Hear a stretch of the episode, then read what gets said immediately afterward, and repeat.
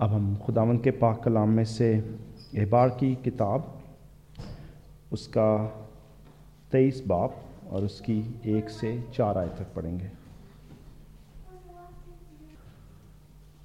और खुदावन के पाक कलाम में यूँ लिखा है, और खुदावन ने मूसा से कहा कि बनी इसराइल से कह कि खुदावन की ईदें जिनका तुमको मुकद्दस मजून के लिए ऐलान देना होगा, मेरी वो ईदें ये हैं।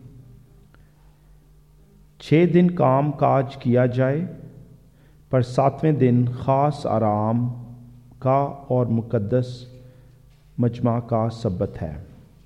उस रोज़ किसी तरह का काम ना करना, वो तुम्हारी सब सकूनत गाहों में खुदावंद का सबत है।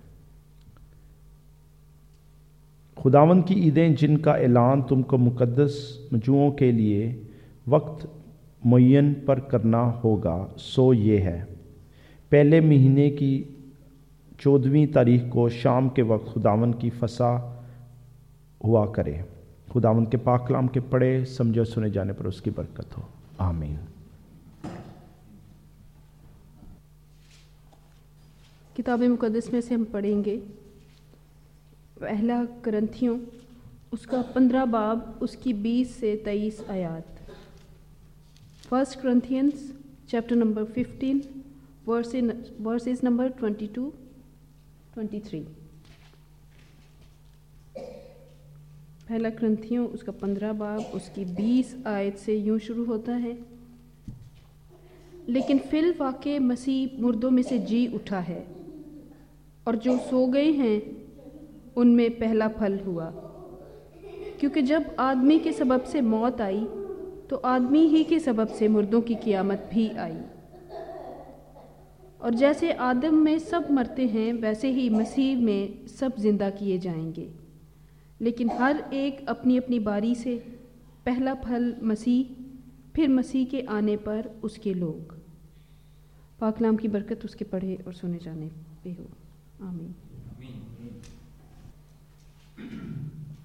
योहन्ना की अंजील, उसका पहला बाब और मैं दस आयत से चौदह आयत तक तलावत करूँगी। वो दुनिया में था, और दुनिया उसके वसीला से पैदा हुई, और दुनिया ने उसे ना पहचाना। वो अपने घर आया, और उसके अपनों ने उसे कबूल ना किया। लेकिन जितनों ने उसे कबूल किया, उसने उन्हें अपने उसने उन्हें खुदा के फर्जंद बनने का हक बख्शा, यानी उन्हें जो उसके नाम पर ईमान लाते हैं। वो ना खून से, ना जिसम की ख्वाहिश से, ना इंसान के इरादा से, बल्कि खुदा से पैदा हुए। और कलाम मुजस्म हुआ और फजल और सच्चाई से मामूर होकर हमारे दरमियान रहा और हमने उसका ऐसा जलाल देखा जैसा बाप के अकलौते का जलाल। खुदावन के पाकलाम के पढ़े और सुने जाने पे उसकी बरकत हो। आमीन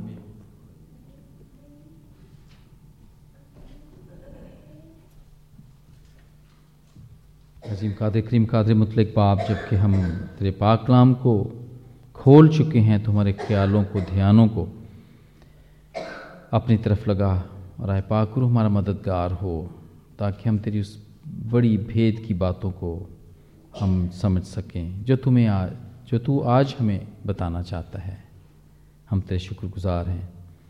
इस वक्त के लिए और इस पाक कलाम के लिए जो तूने हमें दिया प्यारे बेटे खुदाम यसु मसीह के नाम से मांगते हैं। आमीन। आमीन। खुदाम के पाक कलाम को आज अपनी रोशनी के लिए खोलेंगे और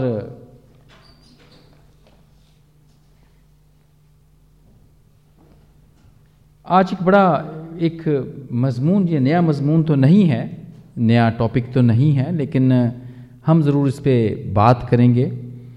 क्योंकि जैसे ही अभी बड़ा दिन गुजरा और अभी भी हम उन्हीं दिनों में से गुज़र रहे हैं, जो कि भी ख़त्म नहीं हुए हैं बट जो क्रिसमस के दिन हैं, वो तो 6 जनवरी तक चलते हैं और हम सारे इन फेस्टिवल्स को हम जितने भी हैं मनाते हैं और हम इनको इसी तरह देखते हैं। लेकिन एक शैतान भी पूरी कोशिश करता है और बहुत सारी ऐसी कुतें वो मैदान में आ जाती हैं, जैसे ये दिन शुरू होते हैं और वो तरह तरह के एक्सक्यूज़ और बहाने वो और हमें वो वो वो दलाइल देते हैं किन दिनों को हमें नहीं मनाना चाहिए। और किन दिनों को मनाना चाहिए? वो हमें वो बताते हैं कि ये दिन नहीं खुदा यसु मसीह के दिन नहीं, लेकिन हमें वो दिन मनाने चाहिए। जो कि बाइबल में तो वो हैं, लेकिन वो हमारे दिन नहीं हैं। वो यहूदियों के दिन हैं। तो आइए थोड़ा सा एक नज़र इनके ऊपर डालते हैं कि यहूदियों के फेस्टिवल्स या यहूदियों की ईदें कौन सी हैं और हमारी ईदें कौन सी हैं और उनमें और हम में क्या फ़र्क है। तो आइए देखते हैं। यहूदियों की, जूस की फेस्टिवल्स हम देखते हैं कि वो कौन कौन सी हैं और हम इसके अंदर ये भी देखेंगे कि इनमें से बहुत सारी ईदें, बहुत सारी ईदें खुदाम यसु मसीह ने जो कि जो कि बिल्कुल खुदाम यसु मसीह, जो कि पुराना अहदनामा, जो कि नए अहदनामे में आके ख़त्म होता है और जो कि ये ईदें अक्स थीं, वो खुदाम यसु मसीह ने पूरी कर दी हुई हैं। तो आइए हम वो देखते हैं कि वो कौन कौन सी ईदें हैं सात ईदें बताई जाती हैं, जो कि यहूदियों की ईदें हैं, जिनमें से चार ईदें खुदाम यसु मसीह ने अपनी ज़िंदगी के अंदर उनको पूरा कर दिया हुआ है। और तीन ईदें जो कि अभी रह गई हैं, वो पूरी होने वाली हैं। तो अगर हम फिर भी ये ईदें मनाते हैं तो हम जो खुदाम यसु मसीह ने जिनको, जिनकी तकमील कर दी हुई है, जिन ईदों को मना दिया हुआ है और अगर हम फिर भी वापस जाते हैं और यहूदियों की उन ईदों को मनाते हैं तो हम खुदा यसु मसीह का इनकार करते हैं। उसके किए हुए कामों को झुटलाते हैं और उसका इनकार करते हैं। तो मेरे चीज़ें, आइए देखें कि ये कौन सी ईदें हैं जो इसराइल की ईदें हुआ करती थी? पास ओवर ये पहली ईद है जो कि फसा की ईद भी आप इसको कह सकते हैं। फसा। फसा फसा की कुर्बानी, ये कुर्बानी है। ये ये इसको कुर्बानी के तौर पे इसको लिया जाता था। और ये तो वो ईद थी जब बनी इसराइल मिस्र से निकलने के, को थे तो खुदामंत यहोवा खुदा ने उनको हदायत की और उनको बताया कि तुमने निकलने से पहले एक एक बर्रा अपने घर पीछे लेना है और उसको ज़बा करना है और फिर उसको कड़वे साग पात के साथ और रोटी के साथ उसको खाना है। ये एक बर्रा था, ये कुर्बानी ये कुर्बानी थी, एक एक कुर्बानी थी कि खुदामंद ने हमें हमें मुल्क मिस्र से निकाला। ये फसा की ईद या फसा का दिन आप इसको कह सकते हैं कि ये वो था जो कि अहबार की, तेईसवें बाब की, बिल्कुल आगे तो ये इस, ये पूरा अगर किसी ने इसको तफसील में देखना हो कि ये कौन कौन सी ईदें हैं, हमने तो बिल्कुल उसका इंट्रोडक्शन यहाँ पे पढ़ा वक्त कम होने की वजह से, लेकिन ये अहबार के तेईसवें बाब में और खरूज के बारे में बाब में भी इसका ज़िक्र है, और आप इसको इन चैप्टर्स में जाके देख सकते हैं। और ये वही ये वही फंसा है, ये हमारा वो फंसा है। खुदाम यसु मसीह हमारा फंसा है, वो हमारा कुर्बानी का वो बर्रा है, जो हमारे वास्ते कुर्बान हुआ। तो खुदाम यसु मसीह ने ये वाली ईद पूरी कर दी हुई है, फसा की कुर्बानी। और फिर भी अगर हम उसको मनाएँ, जैसे कि हम देखते हैं, मार्क फोर्टीन ट्वेल्व में देखते हैं, और वो देखते हैं कि ईद फितर के पहले दिन ईद फ़तीर के पहले दिन, यानी जिस रोज़ फसा को ज़बा किया करते थे, उसे शागिर्दों ने बाला खाना में उसके लिए फसा को, यानी कि खाने को तैयार किया। ये वो मोंडी थर्सडे वाला, अगर आपको याद हो, कि खुदावंद ने बाला खाने पे आखिरी खाना अपने शागिर्दों के साथ खाया था। ज़बा होने से पहले, कुर्बान होने से पहले खुदा यसु मसीह ने ये ईद खुद मनाई, क्योंकि ये यहूदियों की ईद हुआ करती थी। और ये बिल्कुल आप देखेंगे कि जो जिस जिस दिन को वो मनाया करते थे, खुदाम यसु मसीह ने भी उन्हीं दिनों को बिल्कुल वैसे ही मना के इस दिन को पूरा कर दिया, इस दिन को हम सब मसीहों के लिए इसको ख़त्म कर दिया, ताकि हम आइंदा से ये वाली यहूदियों की जो ईद है, जो कि अब भी मनाते हैं, क्योंकि वो तो खुदा यसु मसीह को मानते नहीं हैं, उन्होंने तो इसको कबूल नहीं किया। और वो इसको अब भी मनाते हैं कि जब वो मुल्क मिस्र से निकले थे तो उन्होंने एक बर्रा अपने घर पीछे लिया था, उसको ज़बा किया था।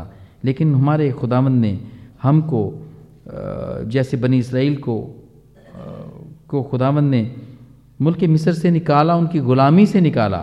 इस बर्रे ने जो हमारे वास्ते कुर्बान हुआ, जो कि यस्सु है, उसने हमारे गुनाहों से हमको छुड़ाने के लिए खुद वो ज़बा हुआ। और उसने हमें छुड़वाया। तो ये ईद वो है जो खुदाम यसु मसीह ने पूरी कर दी। ये खुदाम यसु मसीह की पहली ईद है। उसके बाद हम देखते हैं बेखमीरी रोटी की ईद, जो कि ये सात दिन तक इसको खाया करते थे और मनाया करते थे। और इनके लिए हुक्म था कि ये तुमने सात दिन के लिए बेखमीरी रोटी खानी है। बेखमीरी रोटी, यानी वो, क्योंकि आमतौर पर अगर आप देखें पाकिस्तान में अब भी नान बनते हैं, जहाँ पर भी नान बनते हैं, और उसमें बेकिंग सोडा या उसमें खमीर डाला जाता है, यानी उसमें मिलावट की जाती है। असली जो आटा है, जो वेरी प्योर आटा है, उसके अंदर खमीर डाला जाता है ताकि वो वो रोटी थोड़ी सी बड़ी हो जाए और वो फूल जाए, और उसका टेस्ट भी डिफरेंट हो जाए। तो ये एक ईद थी उनकी, जो कि वो सात दिन तक उनको हुक्म था कि वो उसको खाया करें। और खुदाम यसु जो कि हमारा, जिसके अंदर कोई गुनाह नहीं था, जिसके अंदर के कोई कोई कोई ऐसी बात नहीं थी, उसके अंदर कोई खमीर नहीं था, उसकी सारी ज़िंदगी हमें ये बताती है कि वो बेखमीर और वो बेऐब, जैसे कि हुक्म था कि जब हम, जब यहूदी कुर्बानी किया करें तो वो ऐसा नहीं है कि कोई कोई अंधा, कोई लूला लंगड़ा, कोई बर्रा या कोई बीमार या बड़ा कमज़ोर कोई लिया करें, वो बछड़ा लिया करें, उसको कुर्बान किया करें। बल्कि बल्कि उनके लिए हुक्म था कि वो एक बिल्कुल बेऐब और बेरिया, वो बर्रा लिया करें और वो उसको ज़बा किया करें और खुदावंद के हजूर में चढ़ाया करें। इब्रानियों के साथ में बाप की छत्तीसवीं आयत में लिखा है कि चुनाचे ऐसा ही सरदार काहिन हमारे लायक भी था जो पाक और बेरिया और बेदाग हो और जो गुनहगारों से जुदा और आसमानों से बुलंद किया गया हो। और इसकी आगे आठवीं चैप्टर की तीसवीं आयत में है, और चूँकि हर सरदार काहिन नज़रें और कुर्बानियाँ गुजराने के वास्ते मुकर होता है, इसलिए ज़रूर हुआ कि उसके पास भी गुजराने के लिए कुछ हो, यानी कि यस्सू के पास। तो खुदा यसु मसीह वैसे तो आमतौर पे ये था कि सारी कुर्बानियाँ और सारी चीज़ें यहूदी वो अपने सरदार काहिन उनके पास लेके जाया करते थे और वो उनको उनके लिए चढ़ाया करते थे पाक तरीन मकाम के अंदर लेके जाया करते थे। लेकिन जो हमारा सरदार काहिन है जो कि खुदा यसु मसीह है वो उसने अपना ही बदन बेदाग बदन जो कि बिल्कुल गुनाह से मुबर्रा था वो आ, उसने अपने आप को कुर्बान किया और वो सरदार काहिन भी खुद बना। अपना ही वो सरदार काहिन बन के और उसने अपनी ही कुर्बानी दी। और ये बेखमीरी रोटी की ये ईद भी खुदाम यसु मसीह ने अपनी ज़िंदगी में पूरी कर दी। ये दो ईदें थीं जो कि वो मनाया करते थे। इससे, इसके बाद वो मनाया करते थे पहले फलों की ईद, यानी कि फ़र्स्ट फ़र्स्ट फूट फ्रूट पहला फल। पहले फलों की ईद यहूदी मनाया करते थे। और अहबार के तेईसवें बाप की दसवीं आयत में इसका ज़िक्र है कि खुदावन ने मूसा से कहा कि जब तुम उस मुल्क में जो मैं तुम्हें देता हूँ, जाओ और उसकी फ़सल काटो तो तुम अपने फ़सल के पहले फलों का एक पूला काहिन के पास लाना और वो इसे खुदावंद के हजूर हिलाए ताकि वो तुम्हारे तरफ़ से कबूल हो और काहिन उसे सबत के दूसरे दिन सुबह को हिलाए। सबत के दूसरे दिन सुबह को हिलाए।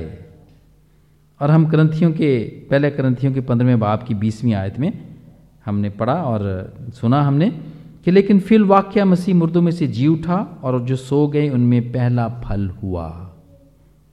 पहला फल खुदा यसु मसीह, पहला फल हुआ जो कि जो कि मर गया और फिर ज़िंदा हुआ। और उसने अपने आप को खुदावंद के खुदावंद यहोवा के हजूर में पेश किया पहले फल के तौर पर। आपको याद होगा कि मरियम मगदलिनी उसको छूना चाहती थी तो खुदाम यसु ने कहा कि मुझे छूना मत, अभी मत मुझे छूना क्योंकि मैं अभी बाप के पास नहीं गया हूँ। तो उसने अपना ज़िंदा बदन, यानी कि फ़र्स्ट फ्रूट, वो अपने बाप के पास उसने खुद ही पेश किया। और ये ईद भी खुदाम यसु मसीह ने पूरी कर दी हुई है, जो कि यहूदी अभी तक मनाते हैं, जो कि यहूदी अभी तक मनाते हैं। और इसके बाद चौथी ईद जो यहूदी मनाया करते थे, वो पैंती कोस्त पैंती औस्त को पैंती कोस्त की ईद थी, और वो पहले फलों के नजराने के पचास दिन के बाद वो इसको मनाया करते थे, और वो सबत के इसी तरह दूसरे दिन इसको मनाया करते थे। और वो खुदामंद के लिए नज़र की कुर्बानियाँ लाया करते थे। ये पैंती कोस्त ये भी खुदामंद ने पूरा कर दिया है, क्योंकि पैंती कोस्त के दिन उसने हमें तोहफा दिया और वो पाखरू का तोहफा था जो कि हम आगे जाके पढ़ेंगे। ये पचासवें दिन खुदामंद के ज़िंदा होने के पचा, पचासवें दिन के बाद पैंती कोस्त का दिन आता है। और ये भी पूरा हो चुका है। तो ये मेरे चीज़ों वो चार ईदें थी जो खुदाम यसु मसीह ने अपनी ज़िंदगी में पूरी कर दी हुई हैं। और ये जूज़ की, यहूदियों की ईदें हैं जो कि वो अभी भी मनाते हैं।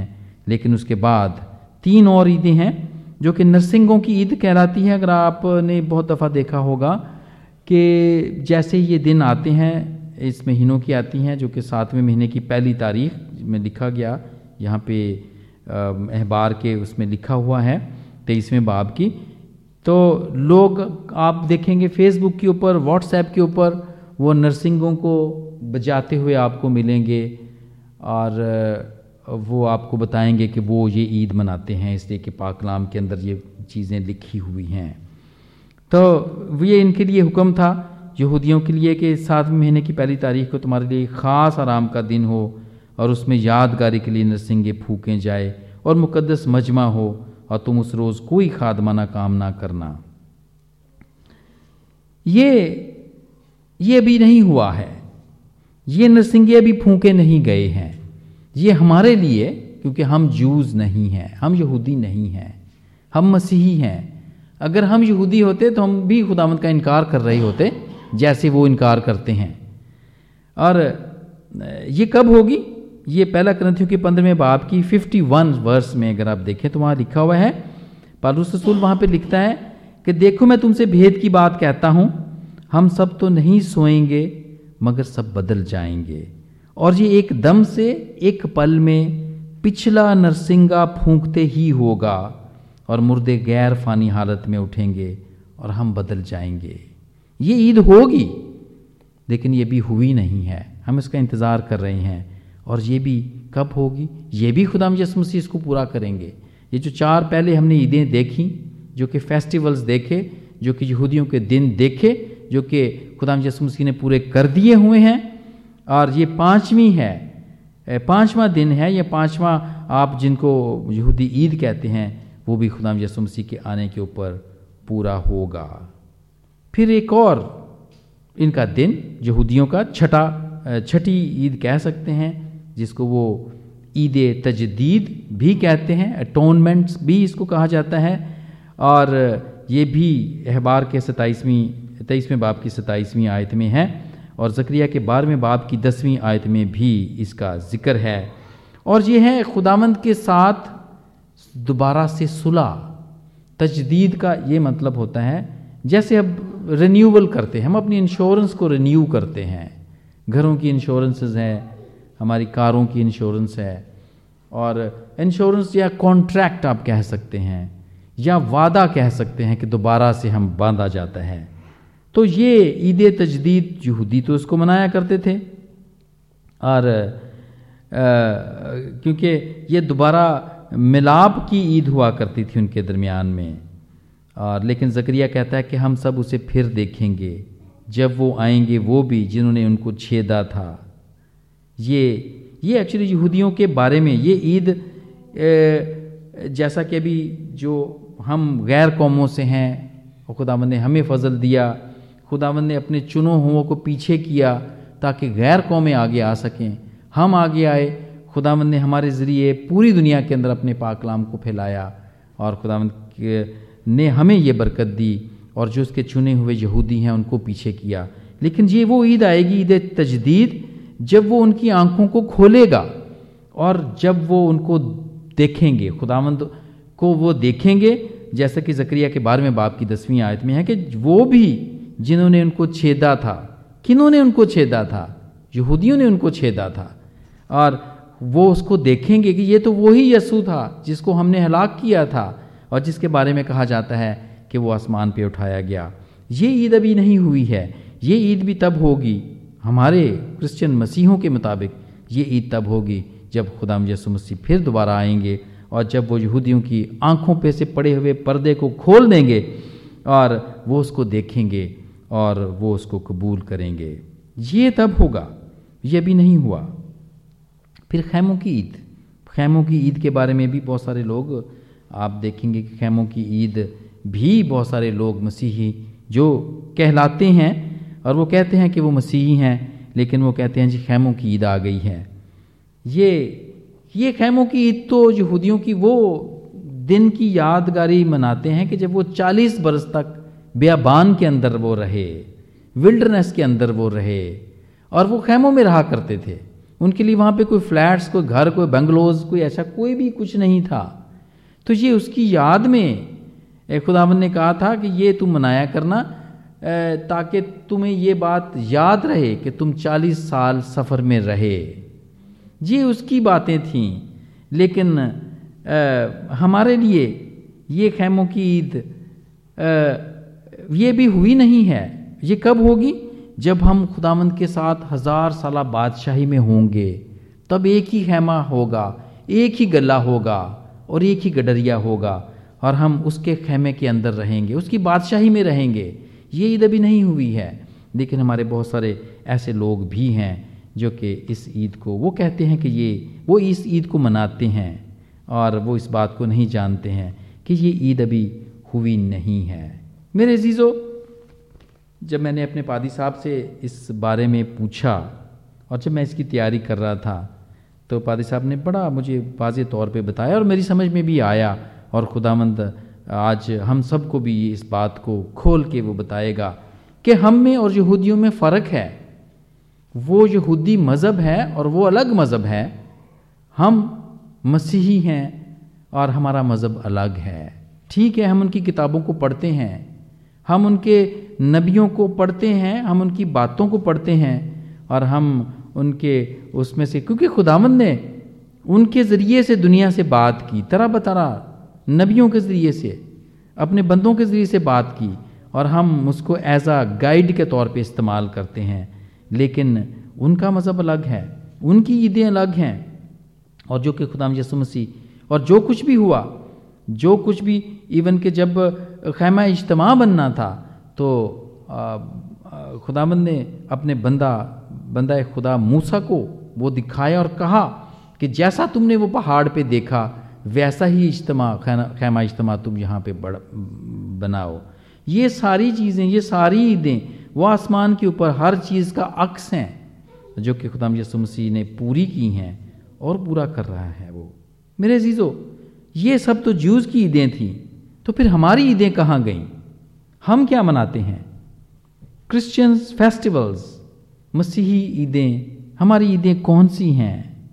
और मेरे अजीज़ो हमारी ईदें भी हैं, जो कि मैंने यहाँ पे लिखी ये तकरीबन मैंने तो नौ लिखी हैं, लेकिन देखते हैं। अगर इसमें कोई बढ़ती हैं तो हम देखते हैं।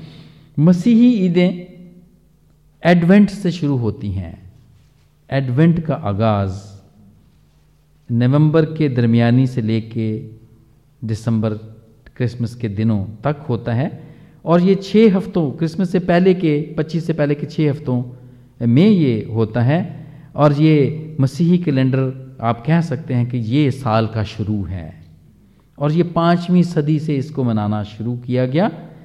और ये एडवेंट का ये मतलब है कि मसीह के यसु की पहली आमद की सेलिब्रेशंस और उसकी दूसरी आमद की तैयारी।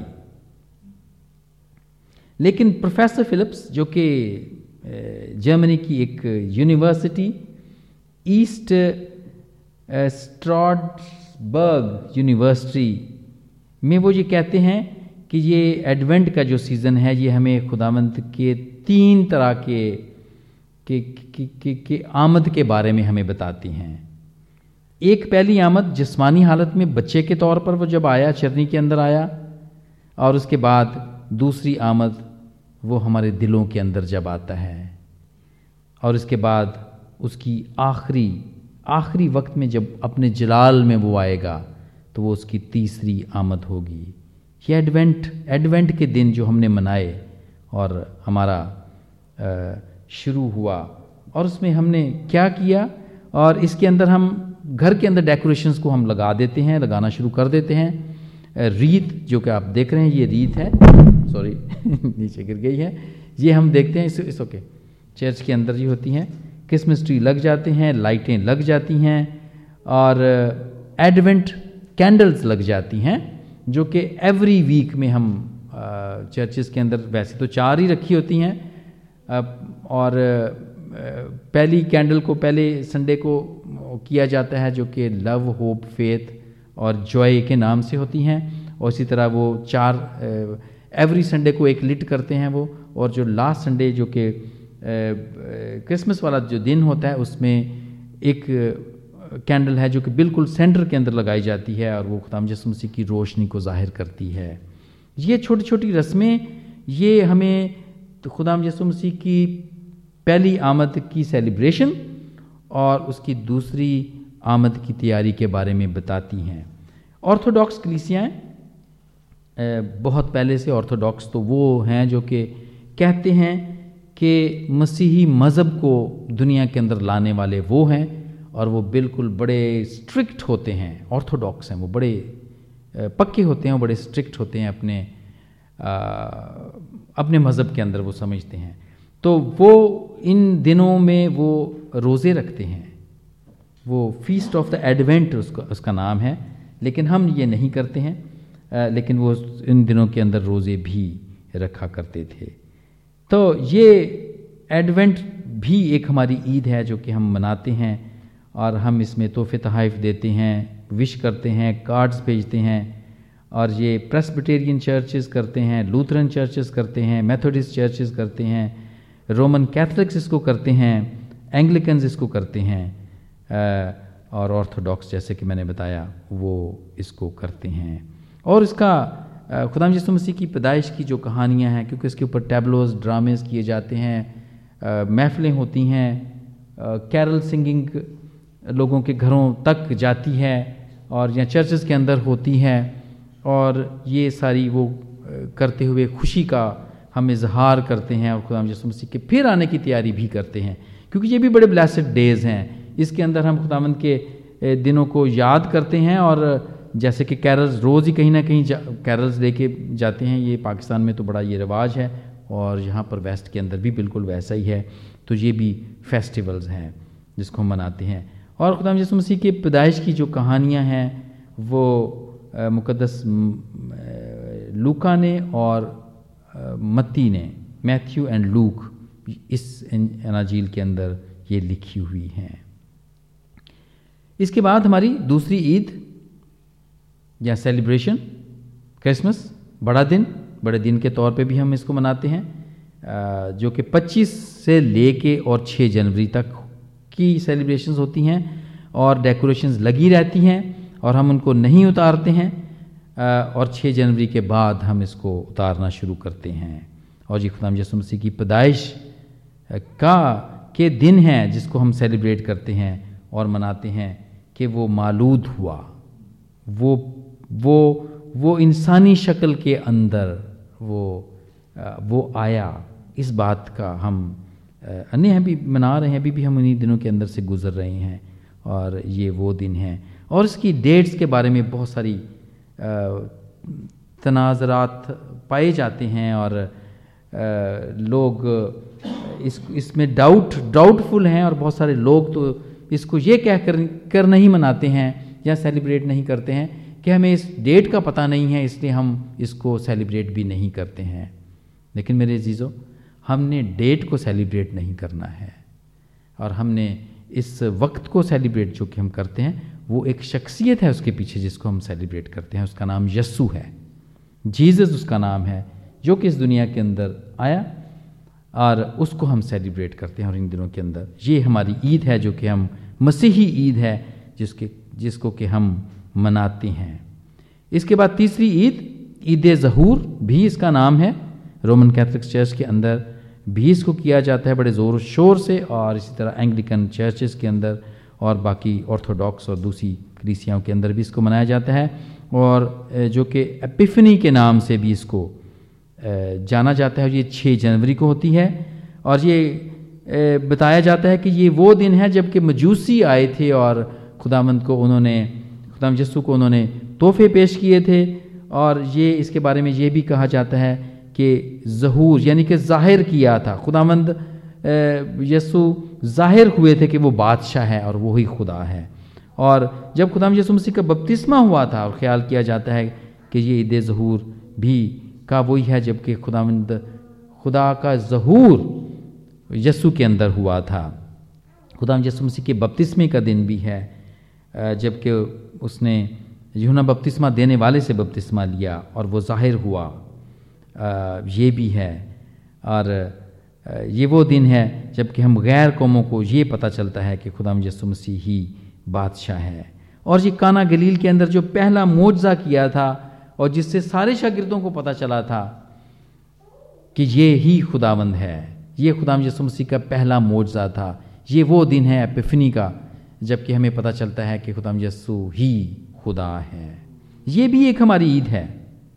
और इसके बाद हमारी एक और फेस्टिवल या सीज़न हम कह सकते हैं इसको, और वो है लेंट का सीज़न। मार्च और अप्रैल के ये दरमियान में ये होता है, और ये चाँद के हिसाब से ये दिन आते हैं। चाँद के हवाले से ये हैं, सारी ईदें आती हैं। इसीलिए हर दफ़ा इसकी तारीख चेंज हो जाती है। और ये चालीस दिन, जैसे कि यसु आजमाया गया और आजमाने, आजमाए जाने के बाद फिर उसकी मिनिस्ट्री शुरू हुई, उसकी खिदमत शुरू हुई, जो कि ज़मीन के ऊपर उसने कलाम को फैलाया और अपने काम किए। ये वो चालीस दिन है जो कि हम भी इसको मनाते हैं और ये हमारे लिए ये बड़े मुकद्दस दिन होते हैं और उसके अंदर हम रोज़े रखते हैं। चालीस रोज़े रखते हैं। गो के रोज़े रखनों का दुरानिया है। जिसकी ड्यूरेशन है और जो इसके दिन हैं, वो फ़र्क फ़र्क हैं, जिसकी कि हम डिटेल में अभी नहीं जाएँगे। लेकिन ये एक ईद है जो हम मनाते हैं और ये हमारी ईदें हैं, जो, जिस पे हम बात कर रहे थे। और इन्हीं दिनों के दरमियान में पाम संडे आता है, खजूरी एतवार आता है, जिसको हम मनाते हैं। और बादशाह के तौर पे खुदा यसु मसीह यरूशलेम में दाखिल होते हैं। और अराइवल और इसको पाम संडे हैं और लोग उसके कदमों के आगे अपने कपड़ों को बिछाते हैं, खजूर की डालियाँ ली जाती हैं। और ये बहुत बड़ा फेस्टिवल तो वेस्ट के अंदर भी आजकल है, लेकिन पाकिस्तान और इंडिया के अंदर हम इसको बड़े ज़ोर शोर से देखते हैं। और मेरे बचपन के ज़माने में तो मुझे अच्छे तरीके से याद है कि हम सारी रात फूलों को ढूँढने में और खजूर की डालियों को ढूँढने में लगा देते थे। तो पाम संडे भी एक सेलिब्रेशन है जिसको हम मनाते हैं। और उसके बाद आखिरी थर्सडे इसी लेंट के डेज़ का आखिरी थर्सडे जिसको मोंडी थर्सडे के नाम से जानते हैं। मोंडी थर्सडे ये वो दिन है जो कि खुदाम यसु मसीह ने बाला खाने पर आखिरी फसा, यानी कि खाना अपने शगिरदों के साथ खाया। और फिर उसने कहा कि अब तुम उस फसा को ना मनाना, लेकिन तुम मेरे खून को और मेरे गोश्त को हमेशा इसी तरह मिल के खाया करना जिसको हम होली कम्युनियन भी कहते हैं। और हो, होली कम्युनियन कहा है हुक्म हमें? कि हम जैसे खुदाम यसुमसी ने अपना बदन और अपना खून हमें हमें पीने और खाने के लिए दिया हम उसको इसी तरह खाते रहें। ये भी हम इस दिन को भी हम मनाते हैं। और उसके बाद फिर गुड फ्राइडे जो कि गॉड गॉड्स फ्राइडे भी कहलाता है। खुदावंत की मसरूबियत का दिन और हमारे कफ़ारे का दिन। हम उन सारे बॉन्डेजेस से हम छूट जाते हैं, जो कि यहोवा खुदा पुराने अहनामे में देखते हैं, सदूम और मूरा को बिल्कुल तबाह करके राख कर दिया। और इसी तरह बहुत सारी कौमों को वो कहा करता था यहोवा कि इसको बिल्कुल ख़त्म कर देना। और साउल से वो इसीलिए नाराज़ हुआ कि उसने कहा था कि अमालिकियों को बिल्कुल मार देना और उनमें से जानवरों को, बच्चों को, औरतों को, बूढ़ों को किसी को भी ना बचाना। लेकिन उसने बहुत सारी चीज़ों को रख लिया और खुदाम इस बात पे नाराज़ हुआ। लेकिन खुदाम यसु मसीह के वसीले से आज हम पे कोई ऐसी बात नहीं आती है। जब हम गुनाह में पड़ जाते हैं, घिर जाते हैं तो खुदाम यसु मसीह के वसीले से हम बच जाते हैं। और हम ये ये गुड फ्राइडे, ये हमारे लिए गॉड्स फ्राइडे, और गुड फ्राइडे इसलिए है कि ये हमारे छुटकारे का दिन है, जिसमें हम बिल्कुल तबाह नहीं होते हैं। हमें एक एक चांस दिया जाता है खुदाम यसु मसीह के वसीले से, और हम बच जाते हैं। और इसके बाद ईद क़्यामतल मसीह, हमारी ईद, या जिसको हम ईस्टर के नाम से भी जानते हैं, वो 21 मार्च से ले कर पच्चीस अप्रैल तक के दरमियान में आती है। और ये चाँद के हवाले से जैसे कि मैंने कहा कि ये होती है, ये ईद है जो कि हम मनाते हैं। और खुदाम यसु मसीह के आसमान पर खुदाम यसु मसीह के दोबारा जी उठने जी उठने की ये ईद है जी उठने पे हम ये मनाते हैं। और उसके बाद असेंशन डे असेंशन डे हम मनाते हैं, ईद सऊद जिसको कहते हैं। खुदाम यसु मसीह जी उठने के बाद 40 दिन तक अपने शागिर्दों को, बहुत सारे लोगों को, जो कि दुनिया के अंदर थे सौों और हज़ारों को वो दिखाई दिए और विटनेस के तौर पे कि वो दोबारा ज़िंदा हुए। और उसके बाद वो आसमान पे उठाए गए। असेंशन का मतलब है ऊपर उठना या उठाए जाना। तो ये एक ईद है। असेंशन या ईद साउद, जो कि हम खुदाम यसुमसी जो कि ईस्टर के बाद हम मनाते हैं, ईद ईद साउद का दिन जो हम मनाते हैं। और उसके बाद, ईद सऊद के दस दिन के बाद हम एक और ईद मनाते हैं, जो कि यहूदी भी मनाया करते थे, और वो ईद है ईद पैंती कोस्त ईद पैंती कोस्त हम यहूदियों वाली नहीं मनाते हैं, बल्कि हमारी, हम उसमें चर्च का बर्थडे मनाते हैं, बिल्कुल अमाल के दूसरे बाब के अंदर। जबकि कलीसिया कायम हुई, खुदावंद की कलीसिया कायम हुई और उस दिन पत्रस का मुकदस पत्रस का जो पाकलाम पेश किया गया, वो हज़ारों लोगों ने सुना और हज़ारों लोगों ने वो खुदा यसु मसीह को कबूल किया और वो पहली कलीसिया थी, वो पहला चर्च था जो कि उस वक्त बना और हम खुदा का शुक्र करते हैं इस बात के लिए। और हम इस ईद को मनाते हैं। पाकरू का नजूल हुआ इस दिन। पाकरू जो कि भेजा हुआ है, जो कि भेजा हुआ है और वो भेजा गया। खुदाम यसु मसीह ने कहा था ना, वादा किया था कि मैं जाता हूँ ताकि तुम्हारे लिए एक मददगार भेजूं, जो कि तुम्हारे साथ अब तक रहेगा। और आज इसलिए तो हम देखते हैं कि हर काम को, हर बात को जब हम सुनते हैं और सुनाते हैं और जब हम इसको समझना चाहते हैं, जब दुआ करना चाहते हैं तो हम पाक रूह से दरख्वास्त करते हैं, क्योंकि वो हमारा मददगार है, वो हमारी मदद करता है।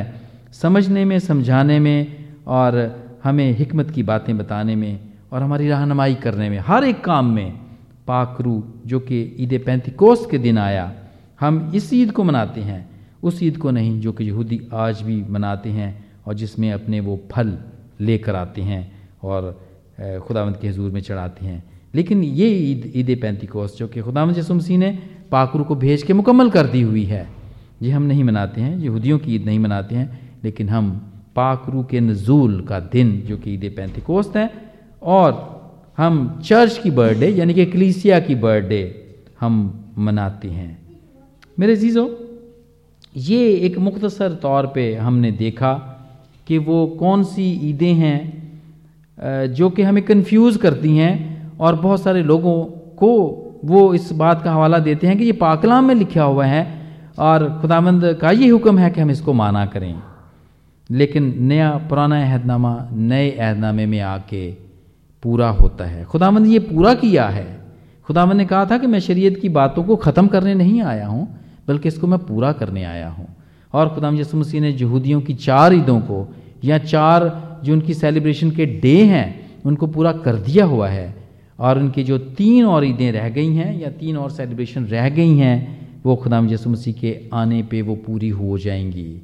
हम उसका इंतज़ार कर रहे हैं। हम बड़ी बेताबी से, हम उन दस कंवारियों की तरह, बल्कि उन पाँच कंवारियों की तरह हम इंतज़ार कर रही हैं। जिनकी कुपियाँ तेल से भरी हुई हैं, और जिनके चिराग रोशन हैं, जिनके पास इजाफी तेल हैं। हम उनकी तरह इंतज़ार कर रहे हैं। तो मेरे चीज़ों आज पाकलाम के सारे हिस्से के वसीले से खुदावंद आज मुझे और आपको अपनी बरकत से नवाजे।